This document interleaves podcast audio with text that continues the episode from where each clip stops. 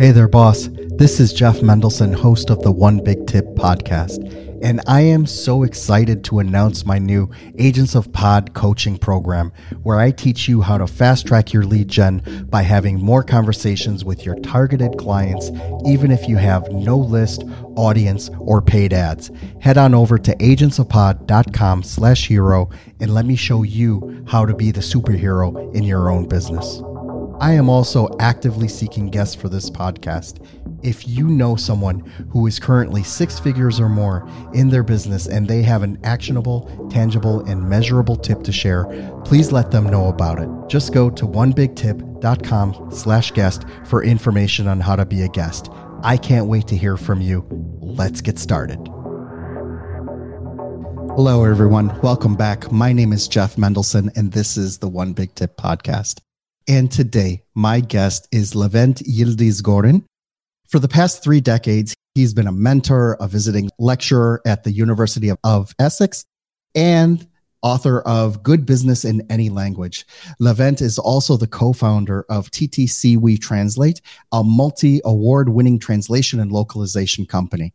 He helps businesses scale in other countries by utilizing translation services in over 100 languages so your language can be so your message can be accepted and understood. Levent talks about the importance of breaking the language barrier so your business can grow. So join us today as we delve into his lingo model that can help any company expand into new global markets. It's going to be a very interesting discussion today. Levent, thank you so much for joining me and welcome to the show. It's great. It's a great pleasure to be with you, Jeff. I'm looking forward to our conversation. So I was really interested in your background. So not only as a, you know, as a visiting lecturer, but you also run a company that talks about translations. And, you know, I was telling you in a pre-call, I speak a couple of languages yeah, and yeah. I mix them all up all the time. So um, can we just talk a little bit about your background, where are you're from, and yeah. how you became so amazing. Oh, thank you, thank you, thanks, um, thank you for giving me the uh, opportunity. And I'm originally from Turkey, but I lived longer in the UK than I lived in my own country.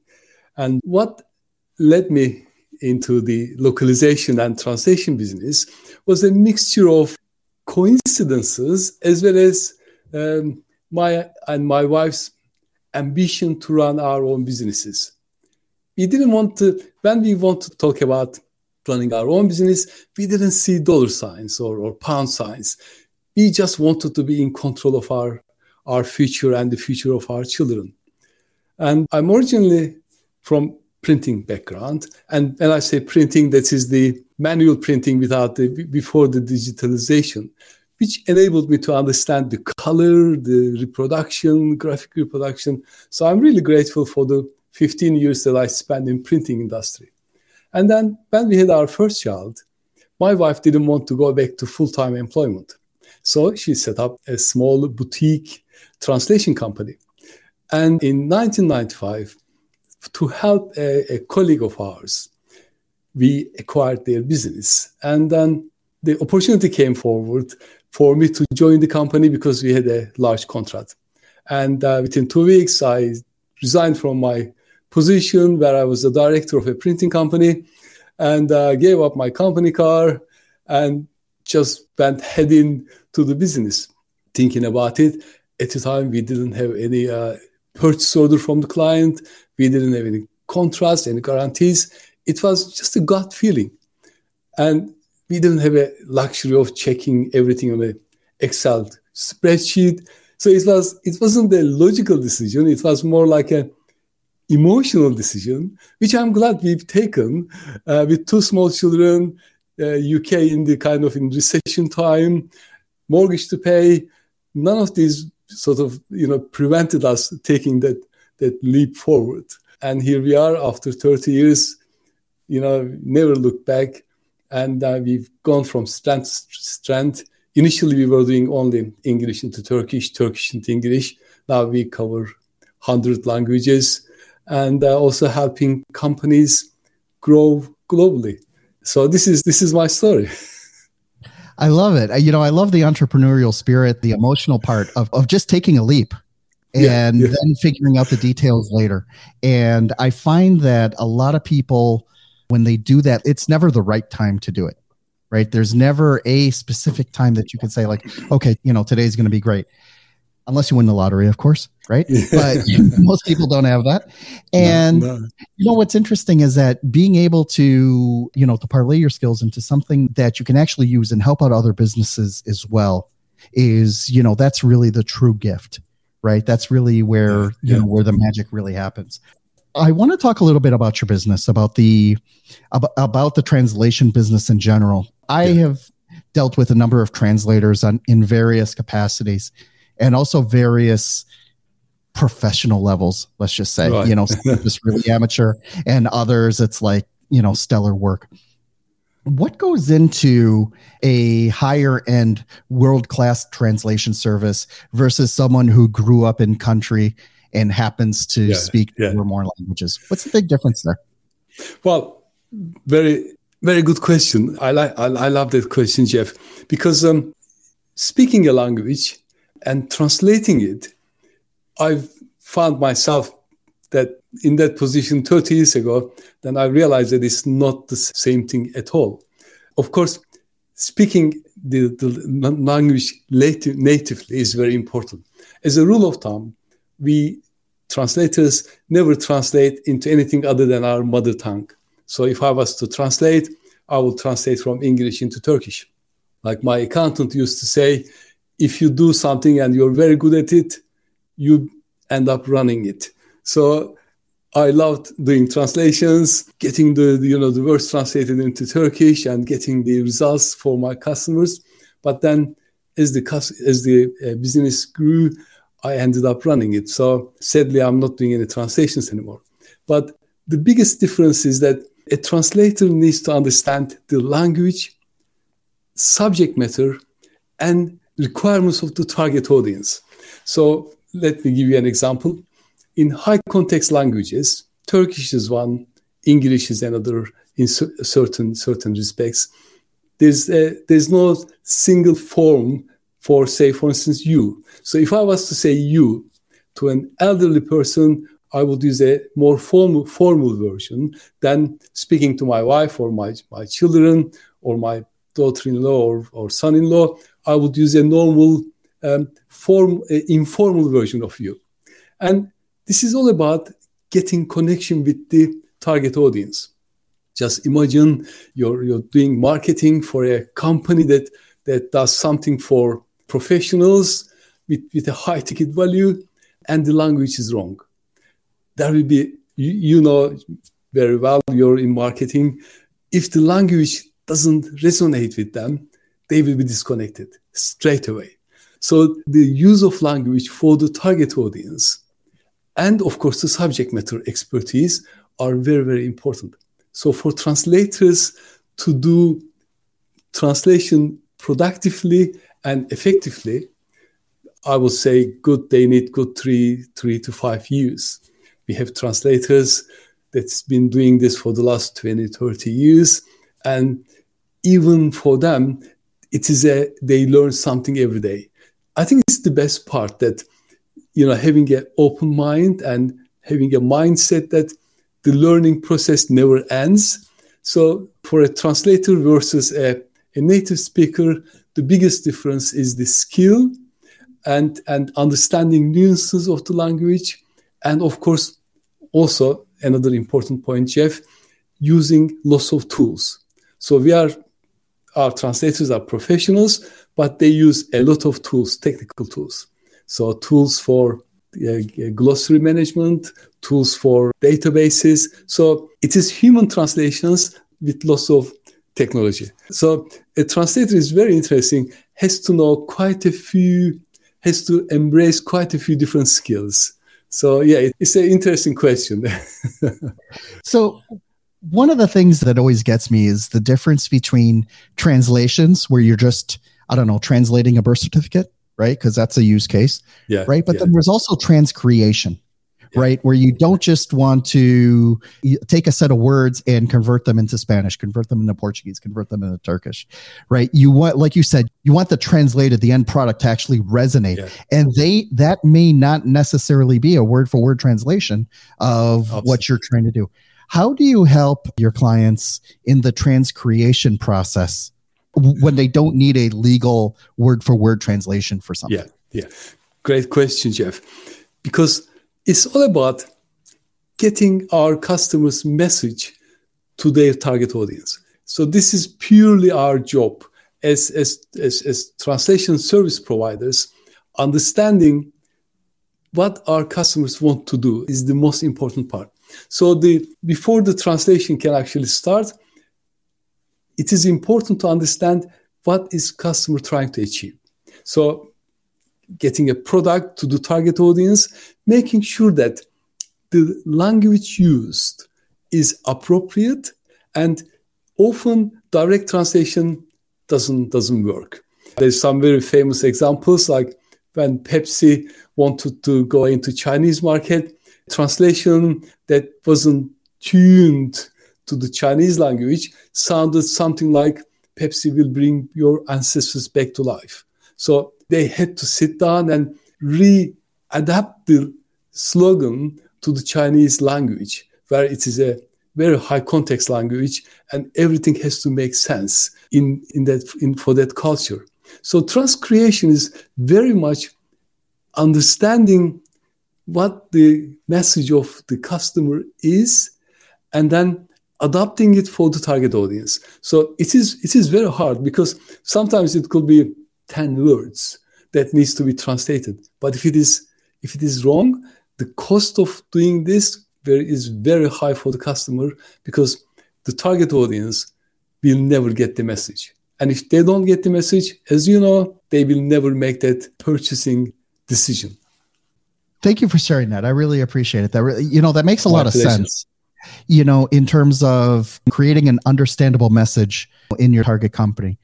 Let's talk a little bit about how to really put this into practice, right? And this is part of your one big tip, which is, you know, like uh, it, in order to expand your business on a global level, you know, you need to be able to compartmentalize the message so that you're saying the same thing or at least alluding to the same thing within those different languages, yeah. right? Let's talk a little bit about that. Uh, how does that look in your world? Yeah. Well, again, thank you for, for asking me that question. Now, when a company would like to grow globally, and we, know, we all know how sensible that is and how important that is. Thinking about, for instance, Apple Apple gets 58% of their income outside the USA. So if you were to take away the international expansion part of Apple, Apple wouldn't be the uh, 2 trillion US dollar company today. Is it 2 trillion or but who's counting? You know, and that goes on for uh, that is also uh, true for many global brands. So international growth brings a lot of benefits for for the for the business. And this is also true for small to medium sized businesses. But what I noticed, Jeff, Jeff, working with um, uh, dozens of customers over the 30 years, the ones who have been successful have always followed a methodology. And the ones that have made mistakes that I have come across many times over were rushing into things without following a system. Then I realized, hold on, this is not a rocket science. So how comes experienced uh, business uh, development uh, managers, directors getting this wrong?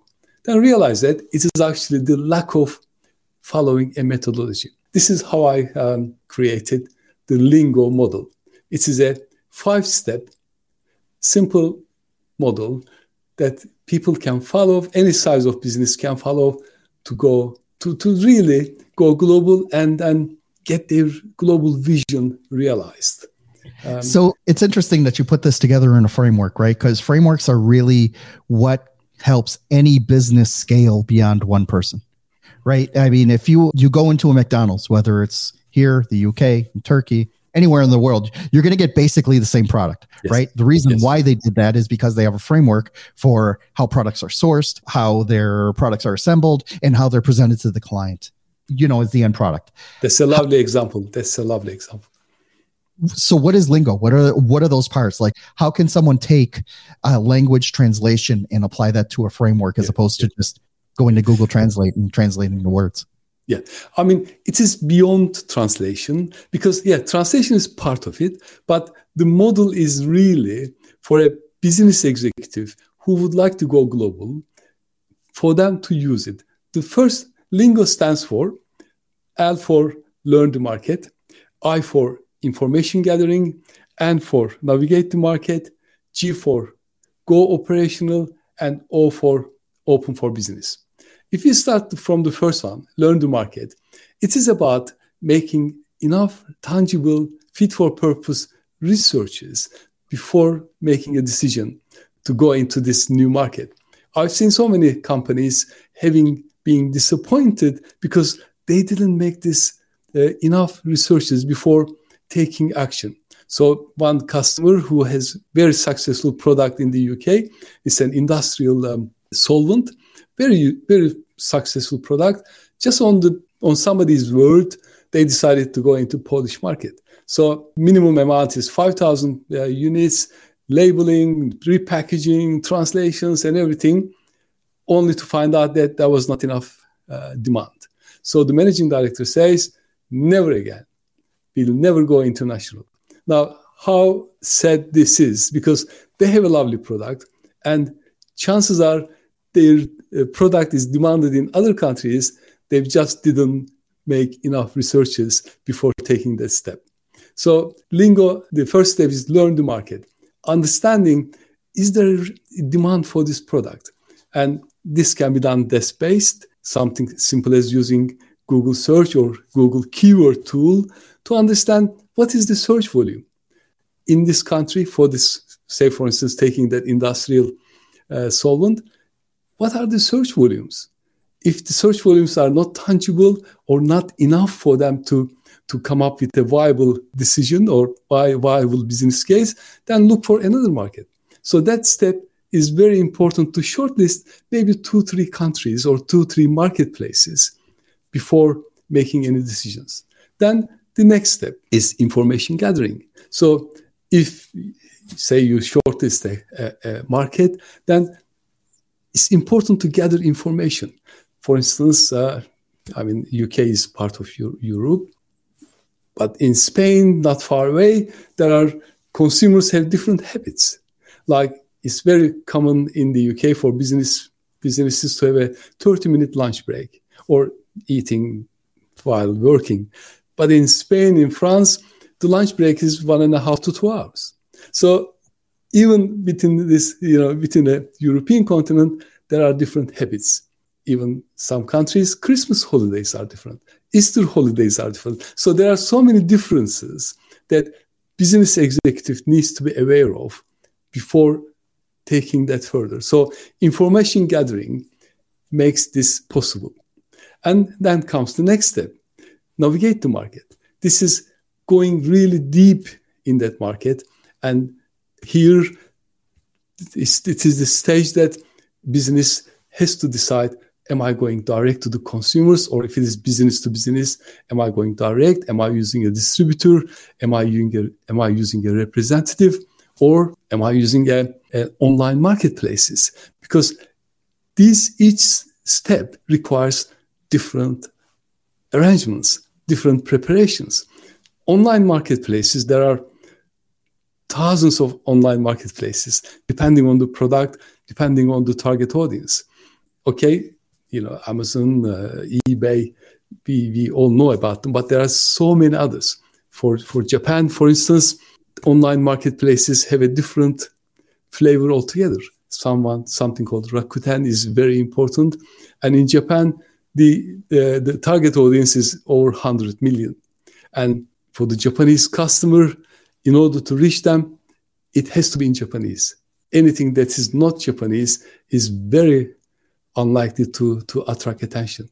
Unless, of course, if it is something like a sort of very high value, very expensive uh, luxury item, then it could be a different story. But for most of the stuff, it needs to be localized into Japanese for, for it to attract attention of Japanese consumers. So navigating the market is critical in that respect.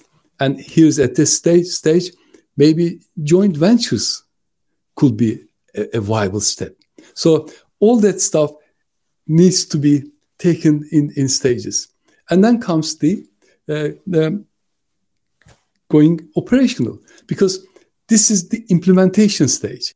And I've also seen many companies doing the three stages but not implementing it. What happens then? Somebody else may walk in. They may lose motivation. We are all human. You know, business executives who make things happen may lose motivation if they leave it too long. So, to do this in a timely manner, to take everything together and implementing that is very, very important.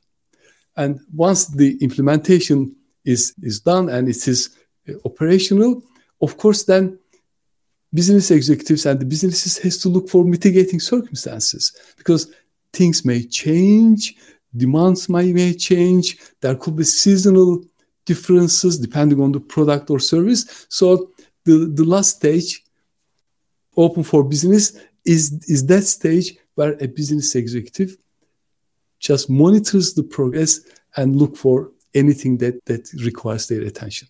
So it is very much following those steps for any business. And I've seen many businesses having been very successful in their international expansion.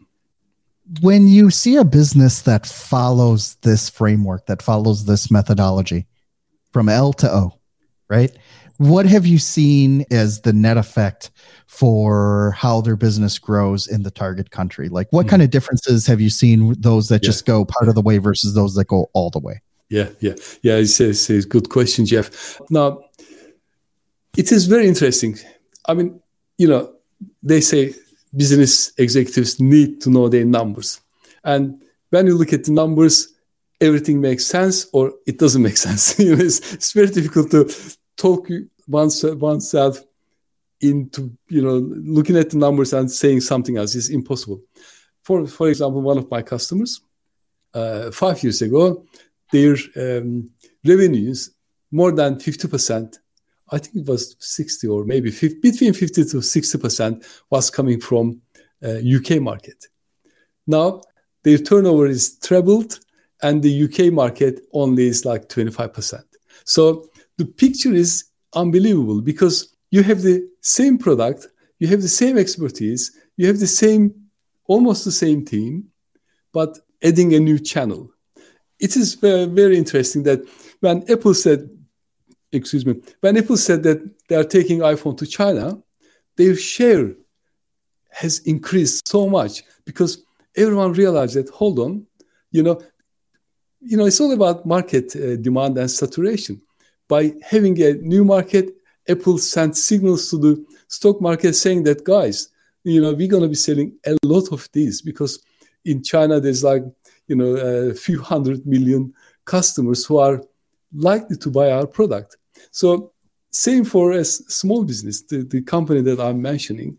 Now, you know, 25% of their income is just from the uh, UK, and the rest is from from around the world. And when it comes to doing translations in, you know, that is producing the same user manual in different languages, they love spending money because they know that by every time they add a language, their revenue is going to increase. It's, it's actually it's very interesting that the pressure to translate comes from the sales department because sales department says, "Look, I need this in German. I've got customers in Germany saying that you know we need a German website uh, to understand the product better." And so, so the pressure actually comes from the salespeople because they know that by adding a language, there's there's more of the sales going to come from uh, come from that from that marketplace. So the picture is, I mean, I'm not trying to draw an easy kind of you know picture. It is the initial part is the hardest part, but the rewards are so high. The companies who've been doing this persistently is getting a lot of rewards, and and the best thing is they don't have to rely on their domestic market when things go a bit, bit wrong in the domestic market, when things go downturn, or there's there's competition, then there's always they have always another market to rely on. Wow, what an amazing explanation! Thank you so much for that. you know the thing is is that uh, you know at least here in the us the times that we deal with with international brands i don't know probably the biggest one only because we have one down the street is ikea. You know every time i buy a bookcase i have to go through pages of these uh, you know disclaimers and everything in 16 different languages and yeah. then i have to read these pictograms in order to get it to work. Yeah. and the funny thing is that it works right? Works in polish works in turkish works in arabic works in thai and it works in english spanish and portuguese so you know it's uh, uh, you know it really is that important in order to touch those different communities so i really appreciate you delving into that can you please let everyone know how they can learn more about your company and how they can reach out to you directly? Yes, of course. Yeah, I'll be only pleased to hear from your uh, listeners if they have a question about international expansion, going into a new market, and um, or it could be something to do with cultural uh, language barriers, how to overcome them. So I'll be only happy to to to hear from them. And also, I'd love to offer my book um, free download to, to, to your listeners and they i mean i can see the, the the long website url link on, on under my name or they can just visit levent.team and it will take them to a link where they can download the the ebook and there are also a couple of goodies it's totally free free of charge and once they read the book uh, watch a video and they have questions i'll be only happy to answer any questions they may have. I really appreciate that. Thank you so much. And thank you for taking the time to come on the show today. My pleasure. Uh, you know, talk about your about your expertise. It's uh, you know, it's a lot of fun to talk about these things and how they affect businesses in very profound ways. So thank you for being here today. Thank you, Jeff. It was my total pleasure to be on your show. Thank you so much for listening to the One Big Tip podcast. If you're a six to eight figure entrepreneur, business coach, or speaker who would like to be on this show, we need to talk. The audience for this podcast is hungry for experts and professionals who want to share their knowledge with this world. So, if you're ready to share your actionable and measurable one big tip, please go to onebigtip.com slash guest and let's get your story out there. I am also crazy excited to announce my new Agents of Pod coaching program. With this program, I show busy entrepreneurs the strategies that I use to have warm conversations with my dream clients, keep my calendar book solid, and consistently have potential clients at the ready, all anxiously waiting to speak with me every single week. Head on over to agentsofpod.com slash hero and let me show you how to be the superhero in your business today. Lastly, I have a huge ask for you. Could you please share this with your audience on social media? The stories and connections that I make on this podcast have helped thousands of people, sometimes in the most profound ways. And you never know if your small action today will be the one that kickstarts your friend, a family member, or even yourself into taking massive action and starting the next multi million dollar business. It'll be your way of just paying it forward. My name is Jeff Mendelson. You can find me on all the major social channels like LinkedIn, Instagram, and Facebook. Thank you so much for listening.